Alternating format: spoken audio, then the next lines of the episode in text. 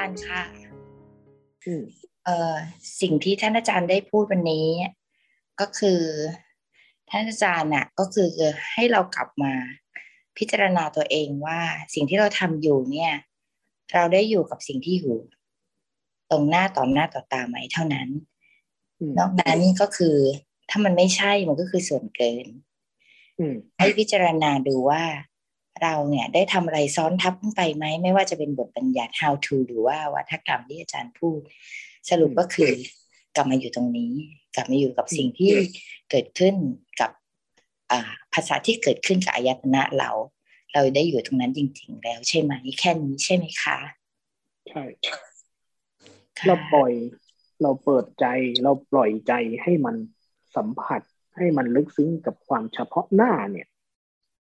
ครั้งก่อนอาตมาพูดเรื่องนี้ว่า ในวิธีเจริญสตินะ คุณมีความกล้าที่จะลึกซึ้งกับสิ่งที่ปรากฏเฉพาะหน้านี้จริงๆไหม คุณอยู่กับสิ่งที่มันปรากฏเฉพาะหน้านี้จริงๆไหม หัวใจหลักของมันณขณะนี้คุณปล่อยกายปล่อยใจปล่อยทุกเรื่อง เปิดทุกเรื่อง เพื่อสิ่งที่ปรากฏเฉพาะหน้านี้ อย่างเต็มใจเต็มตาเต็มใจของคุณจริงไหมนั่นแหละเคล็ดลับที่เป็นหัวใจตระหนักต่อสิ่งนี้ตระหนักกับมันแค่นี้ใจเรานะ่ะ เพียงพอหรือยังกับสิ่งที่ปรากฏอยู่ตรงนี้ กับสิ่งที่กำลังเป็นไปอยู่ตรงนี้ ใจเรามันเต็มคราบกับเรื่องนี้ไหมปณิฮิโต ทำทั้งหลายปรากฏเฉพาะหน้านี้แล้ว ใจเราส่งมาถึงเรื่องนี้ยังเต็มใจไหมนั่นแหละคือเคล็ดลับ ที่เป็นหัวใจสำคัญค่ะท่านอาจารย์ขอบคุณค่ะ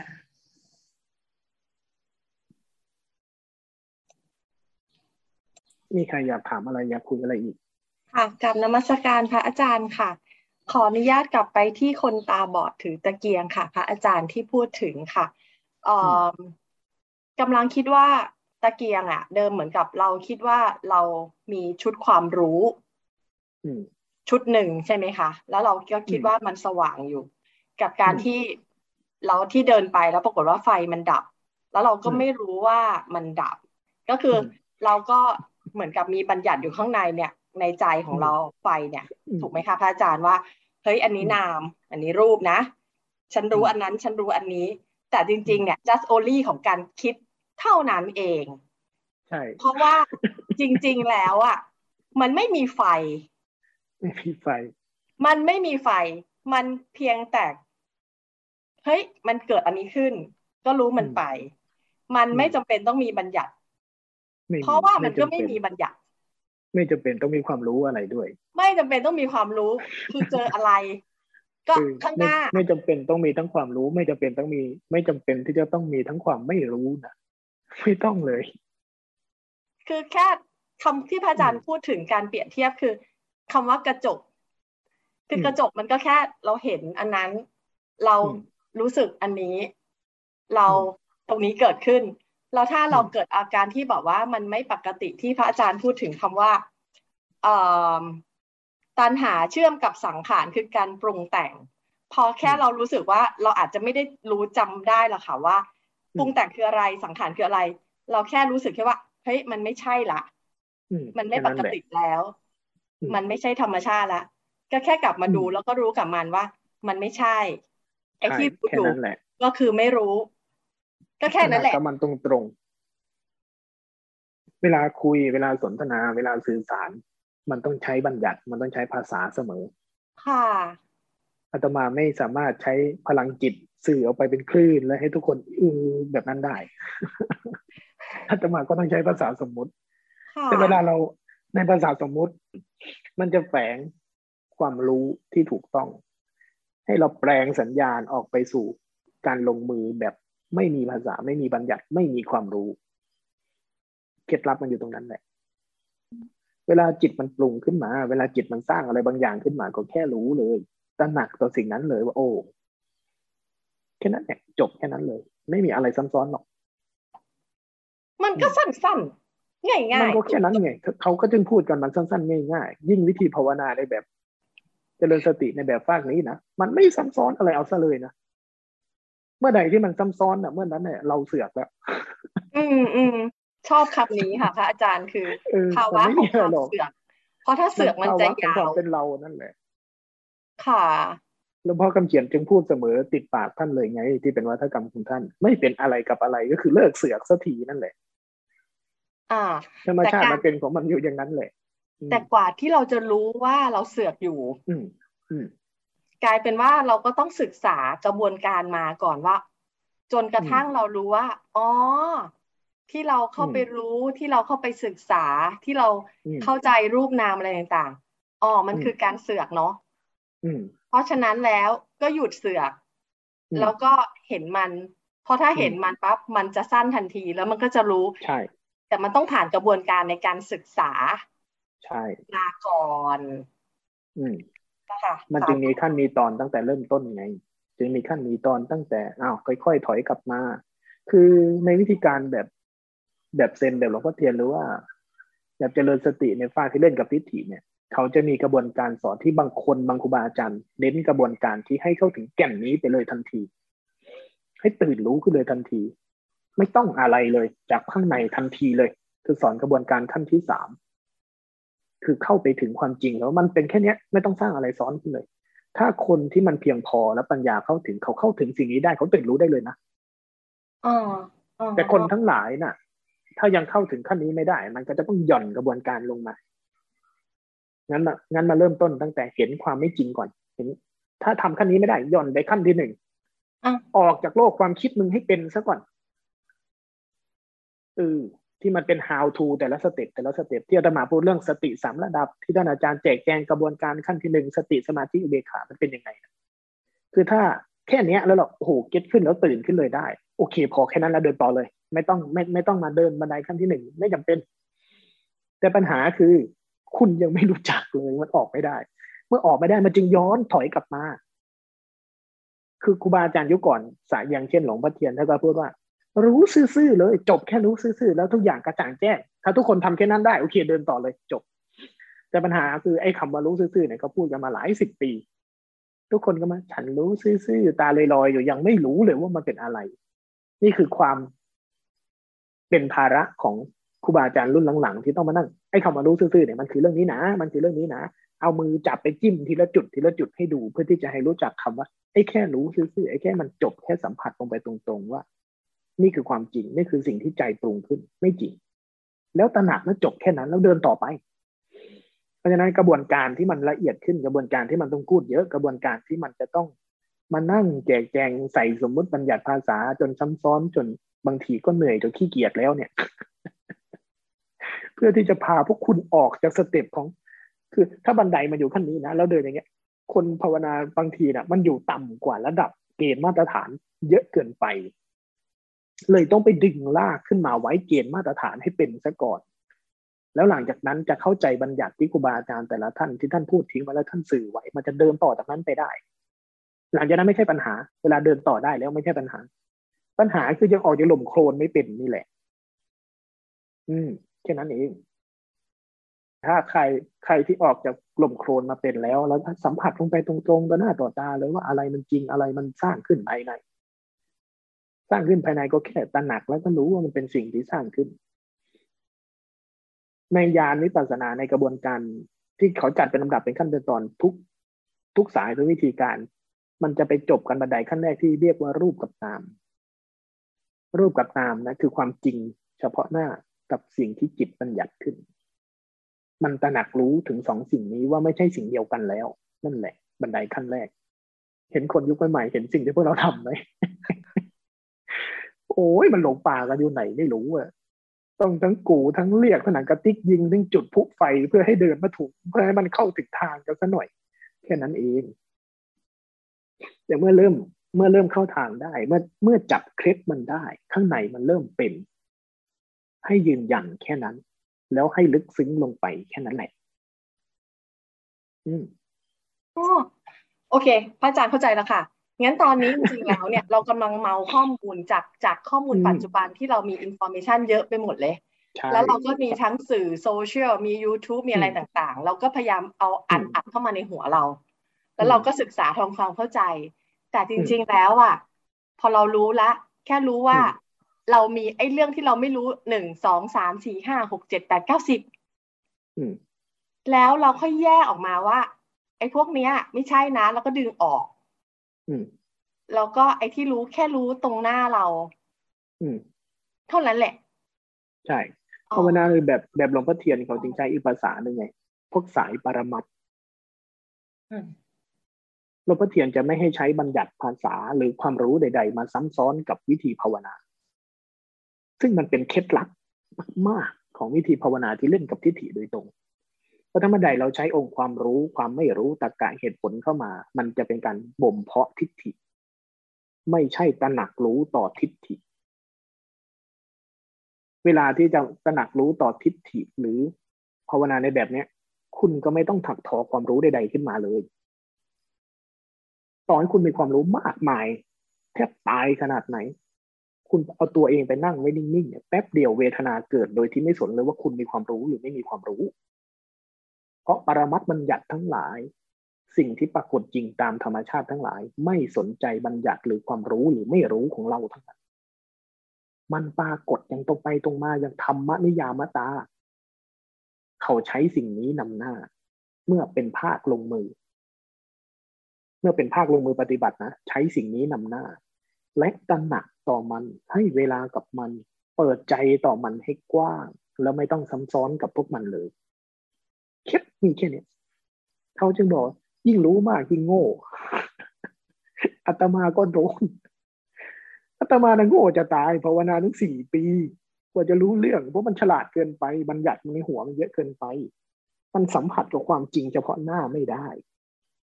นั่นแหละคือคือความยากของวิธีภาวนาแบบนี้ เราชินแต่ความฉลาดไง แต่เราไม่ชินกับความจริงเฉพาะหน้า นี่คือความยากนะ ใครยิ่งได้สภาวะใครยิ่งมีความรู้ยิ่งหลงทางได้ง่ายในวิธีภาวนาเพราะฉะนั้นต้องเลิกวางทิ้งให้หมดอาตมาจึงบอกว่า เรามีความกล้าเพียงพอที่จะวางทุกเรื่องทิ้ง แล้วปล่อยให้ความจริงเฉพาะหน้าเราเนี่ย แสดงตัวอย่างอิสระเต็มร้อยไหมใครกล้าเรื่องนี้ ใครรักสั้นเรื่องนี้ได้ ความเนื่นช้าจะน้อยลง สาเหตุที่เรายิ่งภาวนาแล้วยิ่งเนื่นช้านี่นะเพราะเราเดินแบบควายไม่เป็น เราชอบเดินแบบคนฉลาด บางคนเดินแบบคนภาวนา บางคนเดินแบบฉันนะรู้ทำโอ้ยต้นไม้มันสนใจคุณไหมว่าคุณรู้ทำหรือไม่รู้ทำเอาแค่หมากับแมวข้างๆคุณหนักโอ้ยวันนี้ฉันได้สภาวะดีมาก หมากับแมวมีปฏิกิริยาเปลี่ยนไปไหมไม่มันก็ขอข้าวคุณกินแล้วก็โวยวายคุณแล้วก็เล่นกับคุณแล้วก็ไปเล่นเหมือนเดิม คุณจะรู้ทำดีแค่ไหน แล้ววันนี้คุณจะเดินภาวนาจมอารมณ์แค่ไหน หมากับแมวมันยังไม่สนใจเลยลองดูสิไม่ได้สนใจคุณนะอาตมาอยู่กับไอ้แมวอยู่กับไอ้ชาโคนอาตมาก็นั่งหัวเราะมันเรื่องนี้มึงเห็นกูเป็นอะไรวะมึงเห็นกูเป็นพระโอ้ยมึงวันในกูภาวนาดีจะตาย มึงก็เหมือนเดิมทุกวันเนี่ยแต่มาเลยเออเนาะสะท้อนเรื่องนี้อยู่นะแล้วก็นั่งหัวเราะอยู่ หมาแมวต้นไม้ไม่เคยสนใจหรอก เพราะไอ้นั่นเป็นโลกภายในเราล้วนๆที่เราอินอยู่คนเดียว นั่นแหละบัญญัติ ในขั้นสูงๆหลวงพ่อเทียนจะพูดเรื่อง วัตถุปรมัตอาการ สมมุติบัญญัติปรมัตบัญญัติ วัตถุปรมัตอาการ เขาพูดถึงขั้นนั้น จากรูปนามถึงสมมติปรมัตถึงสมมติถึงวัตถุปรมัตอาการ มันมีแต่ธรรมชาติเป็นไปทั้งนั้นเลยเมื่อใดที่มีเราขึ้นมา เมื่อใดมีตัวกูขึ้นมา เมื่อใดความเสือกขึ้นมา เมื่อใดมีการปรุงขึ้นมาล้วนเป็นวัตถุบางอย่าง ล้วนเป็นฟากฝั่งที่ไม่ใช่จิตเดิม ถ้าเราชัดเจนแค่นี้ทุกเรื่องจะกระจ่างชัด แต่ปัญหาการภาวนาในเบื้องต้นเลยนะ ระหว่างความรู้ ระหว่างความเข้าใจ ระวังสภาวะธรรม ระวังไอ้สิ่งที่รู้ที่เห็นที่โยมเคยได้สภาวะไอ้นโอ้ยยิ่งหลงทางใหญ่เลยโอ้วันนี้ภาวนาดีจังโน่นนี่นั่น บัญญัติยิ่งเยอะภาษายิ่งเยอะครูบาอาจารย์นั้นบอกว่าครูบาอาจารย์นี้บอกว่า ต่อหน้าต่อตาคุณนี่ มีครูบาอาจารย์ที่ไหนพุทธเจ้าเคารพธรรมเคารพความจริงเคารพความเป็นไปตามจริง เพราะสิ่งนั้นยิ่งใหญ่ แล้วเป็นอยู่เช่นนั้น เราเอาแต่บัญญัติความรู้ความเข้าใจเรามาบดบังสิ่งที่ยิ่งใหญ่ขนาดนี้ เป็นความโง่ซ้ำซ้อนเนี่ยไอสิ่งที่เราอู้ยเก็บแทบตายเนี่ยขี้ประติ๋ว มื่อเทียบกับความจริงนี่มันเป็นของมันอยู่มันเป็นมาเป็นพันปีเป็นล้านปีแล้วไอสิ่งที่เราเพิ่งเก็ตขึ้นไอเราสิ่งที่เราโอ้ยอินแทบตายอยู่ในหัว มันขี้ประติ๋วจะตายหา แต่เรากลับเอามันบัญญัติครอบงำทุกสรรพสิ่ง เราไม่เปิดใจเราให้สรรพสิ่งที่มันเป็นอยู่เช่นเนี้ยมันมีอิทธิพลเต็มร้อยของมัน นั่นแหละคือเคล็ดลับสาธุค่ะพระอาจารย์ คนอื่นมีอะไรไหม น้ำค่ะพระอาจารย์เจ้าค่ะ ครั้งแรกว่าอยากจะถามพระอาจารย์ ฟังน้องอุ้ยไปไปมามาตอนนี้ลืมคำถามไปแล้วค่ะพระอาจารย์ เออดีไม่ต้องถามหรอก แต่ว่าพอมันบอกว่ามันจะถามอะพระอาจารย์ มันไม่ได้ยินเสียงพระอาจารย์เลยอะค่ะ มันไม่ได้ยินเท่าไหร่ละ มันมาอยู่กับสิ่งที่เราจะถามนะพระอาจารย์มันก็เลยกลายเป็นว่าได้เห็นสิ่งที่มันกำลังเกิดขึ้นว่ามันกำลังปรุงอยู่อืมค่ะนั่นแหละคำตอบและคำถามที่ดีที่สุดแล้วแล้วพอพอฟังพระอาจารย์ปุ๊บเนี่ยอ่า มันคำแรกคำถามที่จะถามก็คือว่าในขณะที่ฟังพระอาจารย์อยู่เนี่ย มันก็มีสิ่งที่เกิดขึ้นกับกายของเรานะคะ เกิดขึ้นกับกายของเรา คือมันปวดมันเมื่อย และมันก็เริ่มชา แล้วพอมันชาปุ๊บแค่เนี้ย มันก็ไม่อยู่กับตรงนี้มันก็จะคิดทันทีเลยว่า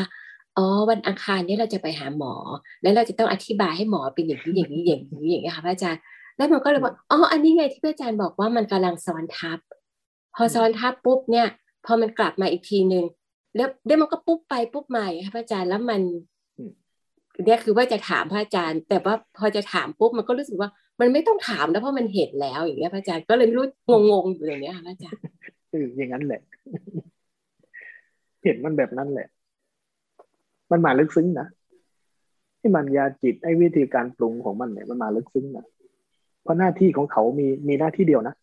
ทำยังไงก็ได้ให้เราหลุดลอยออกไปจากโลกความจริงเฉพาะหน้า หน้าที่เขานะแล้วเขาโคตรฉลาดเลย เขาโคตรซื่อตรงกับหน้าที่เขาเลย หน้าที่ของวิชา หน้าที่ของการพยายามไม่ให้รู้ มันทำเรื่องเดียว มันไม่ทำเรื่องอื่น มันทำแบบ เข้าถึงมันจริง ๆ แล้วจะรักมันเลยนะโอ้โหมึงนี่โคตรซื่อตรงเลยมึงนี่ทำหน้าที่เดียว ไม่นั่งสองเก้าอี้เลยนะทำยังไงก็ตาม ให้เราหลุดไปจากโลกความจริงเฉพาะหน้าให้ได้หน้าที่เขา เขาเป็นพยตานสุดๆนะเขาไม่ทำอย่างอื่น เขาทำเรื่องเดียวจริงๆนั่นแหละ เป็นอย่างนั้นแหละเขาจะพยายามปรุงพยายามคิดพยายามสั่งพยายามดึงเราให้ได้ด้วยเหตุด้วยผล เขาดึงด้วยเหตุด้วยผลด้วยความไร้สาระไม่ได้ เขาจะดึงด้วยสาระ เคยเห็นเขาดึงด้วยสาระไหมดึงออกมาเป็นธรรมะ ดึงออกมาเป็นความรู้ ดึงออกมาเป็นปัญญาโอ้บางทีนะดึงออกมาเป็นเมตตาอยากช่วยโลกเลยนะมันจะต้องแบบนั้นเนาะเราอยากจะตั้ง โอ้อยากจะทำให้โลกนี้มันดีขึ้น โอ้สารพัดแทบจะเป็นพุทธเจ้าเลยจะจอมปลอมเกี้ยงเลยเขานะขนาดนั้นแต่นั่งเห็นตัวตนเขาจริงๆเนี่ยมันฉาบสีได้เหมือนจริงมาก แต่อะไรก็ตามที่มันฉาบขึ้นมันก็ไม่จริงนั่นแหละเขาทำหน้าที่เดียว พยายามดึงให้จิตเราหลุดไปจากความจริงเฉพาะหน้า หน้าที่ของวิถีแห่งภาวนา ก็มีหน้าที่เดียวอีกเช่นกัน รู้จักเขา รู้จักเขาแค่นั้นแหละก็ไม่ว่าเขาจะมาในกี่รูปแบบลักษณะ มันก็คือเขานั่นแหละ ถ้ารู้จักกระจนคุ้นชินนี่ยจะใส่เสื้อสีไหนมาหน้าตามันก็ตัวเดิมมัน มันจะตัดผมทรงไหนมันจะยังไง มันก็คือไอ้นี่แหละ เหมือนเดิมดังนั้นการตระหนักต่อสิ่งนี้ โอ้อ้าวรู้กับไม่รู้ มันจึงเป็นภาษาที่เหลือแค่สั้น ๆ ว่า รู้หรือไม่รู้ รู้จักสิ่งที่ปรากฏเฉพาะหน้าจริง ๆ หรือไม่รู้ ไม่รู้ ก็แค่รู้ ว่าไม่รู้ ไม่ได้ซ้ำซ้อน แต่ไอ้คำว่าไม่รู้มีอะไรบ้าง มันเป็นบัญญัติ เชิงการอธิบายเชิงสาธยาย เพื่อให้เรารู้จักพฤติกรรมของสิ่งเหล่านี้แต่เมื่อเราลงมือเมื่อเมื่ออยู่บนวิถีเมื่ออยู่บนมรรควิถี ให้เหลือแค่รู้กับไม่รู้ โดยที่ไม่ต้องบัญญัติใด ๆ ซ้ำแค่นั้นเลยและกล้าที่จะไม่รู้ด้วย อีกหนึ่งนะหนึ่งความกล้า กล้าที่จะไม่รู้ แล้วก็กล้าที่จะรู้ขึ้นมาต่อหน้าต่อตา เฉพาะหน้า กล้าแบบขาดลงไปเลยว่ารู้กับไม่รู้ก็แค่จบแล้ว แค่นั้นเลยอืมวิธีภาวนาหลวงพ่อเทียนท่านจึงกล้ายืนยันว่าโอ้ยมันมันสั้นๆง่ายๆดอก มันตรงไปเลย เป็น how to ที่ตรงรัดสั้นที่ตรงที่เป็นภาษาว่าถ้าเราจะพูดถึงวิธีหลวงพ่อเทียน ที่เราชอบพูดว่ามันรัดสั้นรัดสั้นเนี่ยต้องอธิบายได้ด้วยว่าทำไมมันจึงรัดสั้น มันเป็น how to แบบไหน มันเป็น how to แบบนี้ ที่ไม่ต้องไปดูความไม่รู้ว่าเกิดขึ้นยังไงบ้าง มีลักษณะแบบไหนมีสีสันแบบไหนไม่ต้องเยอะ แค่ชัดเจนถึงความจริงเฉพาะหน้า กับสิ่งที่มันเคลือบแคลงลงไปกับความจริงเฉพาะหน้าให้ได้ อืม แค่นั้นแหละครับอาจารย์คำถามสุดท้ายค่ะ จากสมาชิกที่ฝากถามมานะเจ้าคะอุเบกขาก็เป็นอารมณ์ชนิดหนึ่งที่เหมือนกับสุขหรือทุกข์เลยใช่ไหมเจ้าคะ เพราะเป็นภาวะเดียวกันคือเกิดดับ ใช่อุเบกขาที่อยู่ในขันเป็นเช่นนั้น อุเบกขาที่เป็นผล อุเบกขาที่เป็นเหตุเป็นเช่นนั้น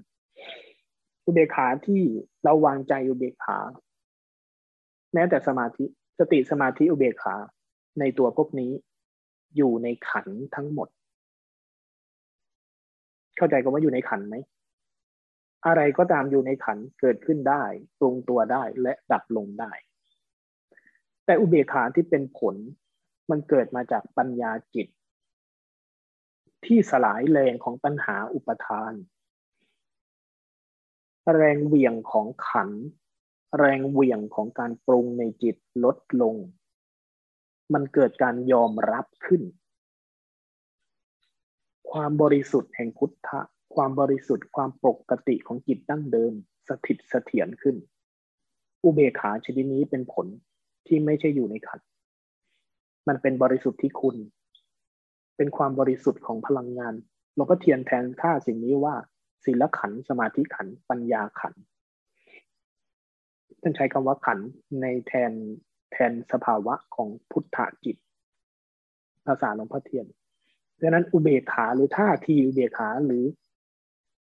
ไอ้สิ่งเนี้ย มันสัมผัสไปง่ายอย่างหนึ่งนะเมื่อใดเป็นขันเมื่อนั้นมีเจตนา เจตนาเราเจตนาความคุ้นชินของจิตนั่นแหละมันจึงเกิดการปรุงขึ้น อุเบกขาแบบนี้บางทีไม่ใช่อุเบกขาด้วยซ้ำนะเป็นเพียงเพราะว่าปัญหาจิตสร้างภพ แล้วมันสร้างภพอยู่สองเรื่องนะบ่อยๆสร้างภพเป็นผู้รู้จะสร้างภพเป็นผู้เฉย นั่งเฉยเป็นต่อไม้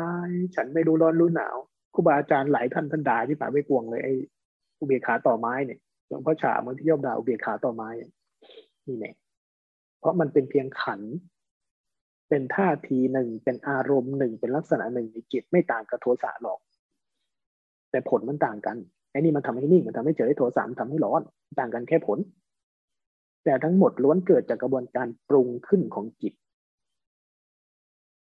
ไม่ใช่พุทธะแท้ ไม่ใช่อุเบกขาที่เป็นผลแท้ดั้งเดิมแต่เมื่อใดที่เป็นอุเบกขาที่เป็นอุเบกขาจิต อุเบกขาผลจริง ๆ มันเกิดจากกระบวนการที่จิตมันสลายตัณหาอุปทานลง ความปกติฐานเดิม แรงของตัณหาอุปทานลดลง จิตยอมรับ จิตไม่ปะทะ จิตไม่ไหลาตาม จิตไม่เป็นไปอะไรตาม เป็นอิสระขึ้นปะทะต่อแรงยึดแรงเหนี่ยวแรงเหวี่ยงของสรรพสิ่งน้อยลง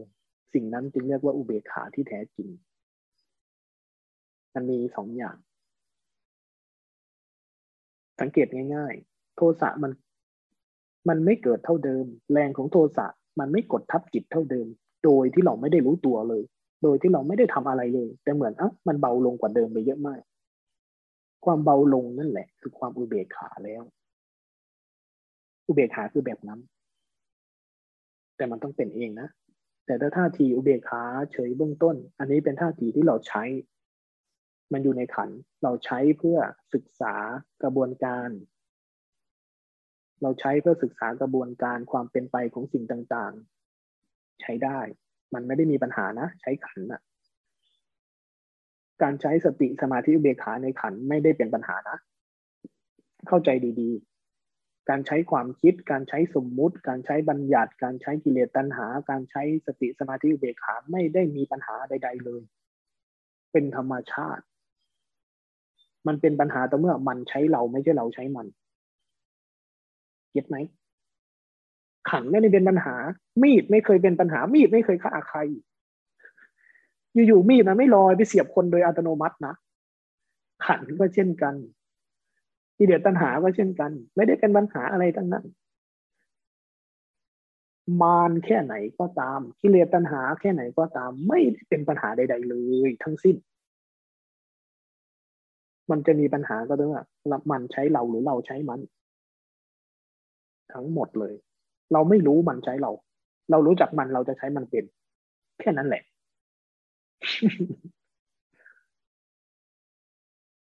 บางทีพูดไปพูดมาจะชอบติดกันอะคนไทย แล้วภาษาเทรวาแล้ววิถีพวกเราที่เป็นจารีตมันจะทำให้เรารังเกียจบางอย่าง พอพูดมาเป็นกิเลสตัณหาเป็นขันนะเราก็จะรังเกียจขันว่านี่ไม่ใช่จะต้องแบบนี้เท่านั้น ไม่ใช่นะไม่ใช่ท่าทีนั้นนะไม่ใช่ท่าทีนั้น พริกก็คือพริกมะนาวคือมะนาวพริกก็คือพริกมะนาวคือมะนาวกิเลสตัณหาก็คือกิเลสตัณหา สมาธิอุเบกขาคือสมาธิเบกขาขันก็คือขันเขาไม่ได้เป็นปัญหาใด ๆ สิ่งเหล่านี้ไม่ไม่ได้ผิดได้ถูก ไม่ได้เลวไม่ได้ดีไม่ได้ชั่วอะไรเลย ก็เช่นนั้นแหละ แค่นั้นจริงๆใช้ท่าทีแบบนี้ค่ะกับนมัสการพระอาจารย์นะเจ้าค่ะ อาจารย์ ก็ที่พระอาจารย์บอกว่าให้มีความกล้าที่จะเผชิญให้ธรรมชาติมันเกิดขึ้นนะคะ สมมติว่าอ่าเรามีความโกรธเราก็มีความกล้าที่จะให้ความโกรธเนี้ย มันดำเนินต่อไปจนจบใช่ไหมคะ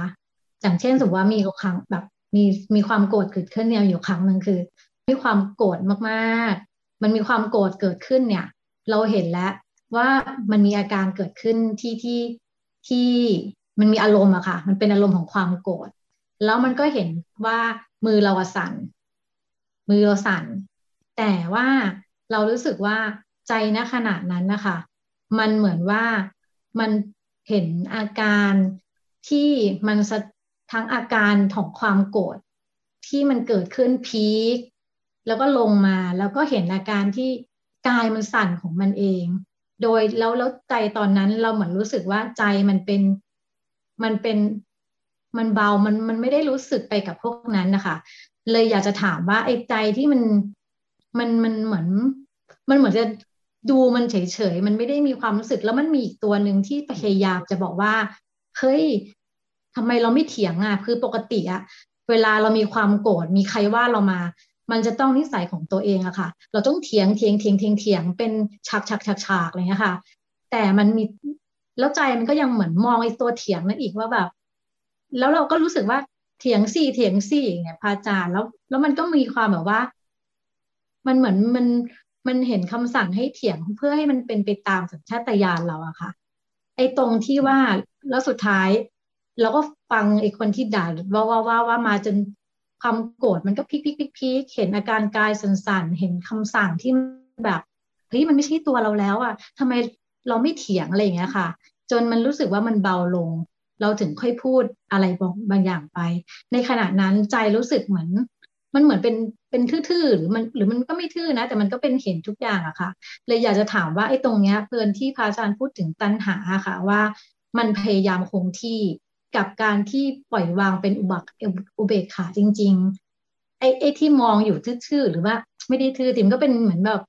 มันเห็นพวกนี้อยู่อะ อันนี้มันเป็นเราพยายามให้มันคงที่หรือเปล่าคะหรือว่ามันเป็นที่เราปล่อยให้มันเห็นมันเป็นไปอย่างเงี้ยค่ะ แต่ว่าใจตอนนั้นมันก็แค่รู้สึกแปลกใจว่าทำไมเราไม่ไปยุ่งกับไอ้พวกนี้เลยอย่างเงี้ยค่ะมันเป็นงั้นแหละ บางครั้ง มันก็เป็นความล้วนๆจริง ๆ ของการรู้ เวลามันรู้ก็มาจริงๆบางทีมันกำลังสนุกกับการเห็น อย่างนั้นนะถูกของมัน แต่มันจะเป็นเพราะว่าตัณหาก็ต่อเมื่อเวลาโกรธเกิดขึ้น มันมีเราถอยขึ้นมานิดหนึ่งมาอยู่กับรู้ตัว เพื่อที่จะไม่เพื่อที่จะไม่เป็นไปตามสิ่งนั้น อย่างเนี้ย จะเป็นภาวะตัณหานิดหนึ่งแต่ถามว่าสิ่งนี้เป็นปัญหาไหมไม่เป็นหรอก แค่รู้จัก รู้จักมัน แล้วมันจะค่อยๆคคลายออก เบื้องต้นหรือการภาวนาใหม่ๆยังไงก็เจือด้วยสมถะยังไงก็เจือด้วยท่าทีของตัณหาทิฏฐิไปบ้าง มันไม่บริสุทธิ์ล้วนตั้งแต่ต้นไม่เป็นไร แค่รู้จักไปเรื่อยๆ บ่อยเข้ามันจะเห็นอารมณ์ที่เกิดขึ้นตั้งอยู่ดับไปของมันงั้นมากเข้า บ่อยเข้ามันจะสะท้อนกลับมาเห็นตัว ตัวตัวรู้จริง ๆ ว่าตัวรู้เนี่ย ยังมีท่าทีแบบไหน มันจะสะท้อนกลับมาเห็นว่าท่าทีของจิตเราต่อความโกรธ ท่าทีของจิตเราต่อความคิด ท่าทีของจิตต่อสภาวะนั้นต่อสภาวะนี้ มันจะส่องกลับมาเห็นตัวนี้เอง ว่าความโกรธมันเห็นความโกรธอย่างตรงไปตรงมา มันปล่อยให้ความโกรธเกิดขึ้น อย่างตรงไปตรงมาแล้วมันไม่เจือไม่ปนแบบบริสุทธิ์ล้วนๆหรือจิตมันผสมด้วยท่าทีไหน เดี๋ยวมันจะค่อยๆ ฟอกตรงเนี้ย ทีหลังชัดเจนขึ้นเรื่อยๆไปเอง ไม่ต้องกังวลไม่ต้องไปใส่ใจแยกแยะถ้าไม่งั้นเราก็จะไปนั่งดูเอ๊ะนี่ฉันรู้ล้วนไหมมันจะหลุดจากประเด็นไป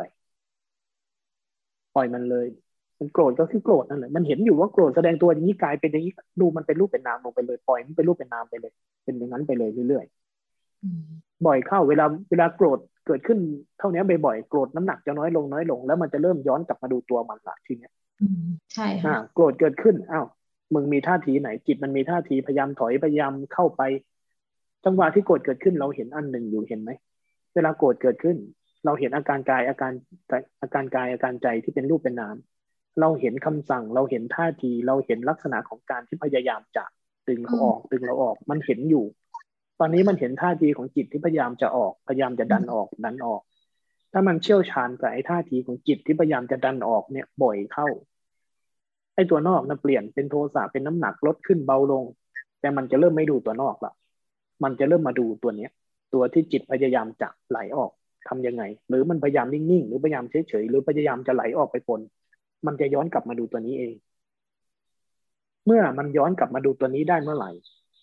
นั่นคือวิถีที่มันจะสั้นลงเรื่อยๆ โทสะนะเกิดขึ้นตั้งอยู่ดับไปเรื่อยๆ น้ำหนักเบาบ้าง น้ำหนักแรงบ้าง ไม่ได้เป็นปัญหา โทสะเกิด เดี๋ยวก็หาย กลายเป็นตัวอื่นเต้มไปหมด แต่ไอ้ท่าทีของจิตตัวเนี้ย มันทำลักษณะแบบเนี้ยกับทุกสิ่งไม่ใช่แค่โทสะถ้าเมื่อใดมันมองย้อนมาดูท่าทีของตัวจิตเองว่ามันมีลักษณะท่าทีต่อสิ่งที่เกิดที่ปรากฏแบบไหน รู้จักแค่นี้พอ ดูแค่นี้พอ ไม่ต้องไปดูตัวนอกตัวนอกเป็นแค่เครื่องล่อจิตมีลักษณะแบบไหนต่อสิ่งเหล่านั้นก็แค่รู้มันไปด้วย แล้วมันเชี่ยวชาญในตัวนี้เมื่อไหร่ มันฟอกตัวนี้จนบริสุทธิ์เมื่อไหร่ มันจะชัดเจนขึ้นเรื่อยๆเองอืมแล้วย้อนกลับมาดูตัวนี้ดีๆปล่อยมันเลย มันเป็นยังไง คือไอ้ตัวคำสั่งคำสั่งที่ท่านอาจารย์เน้นเนี่ยคือท่าทีในจิตตัวนี้ เรื่องหลังนี่คือตัวตัณหาอุปทานเลยนะตัวนี้อุปทานในขันเลยนะฟอกตัวนี้ ไอ้ตัวนี้ถูกรู้ ไอ้ตัวนี้ลดกำลังลง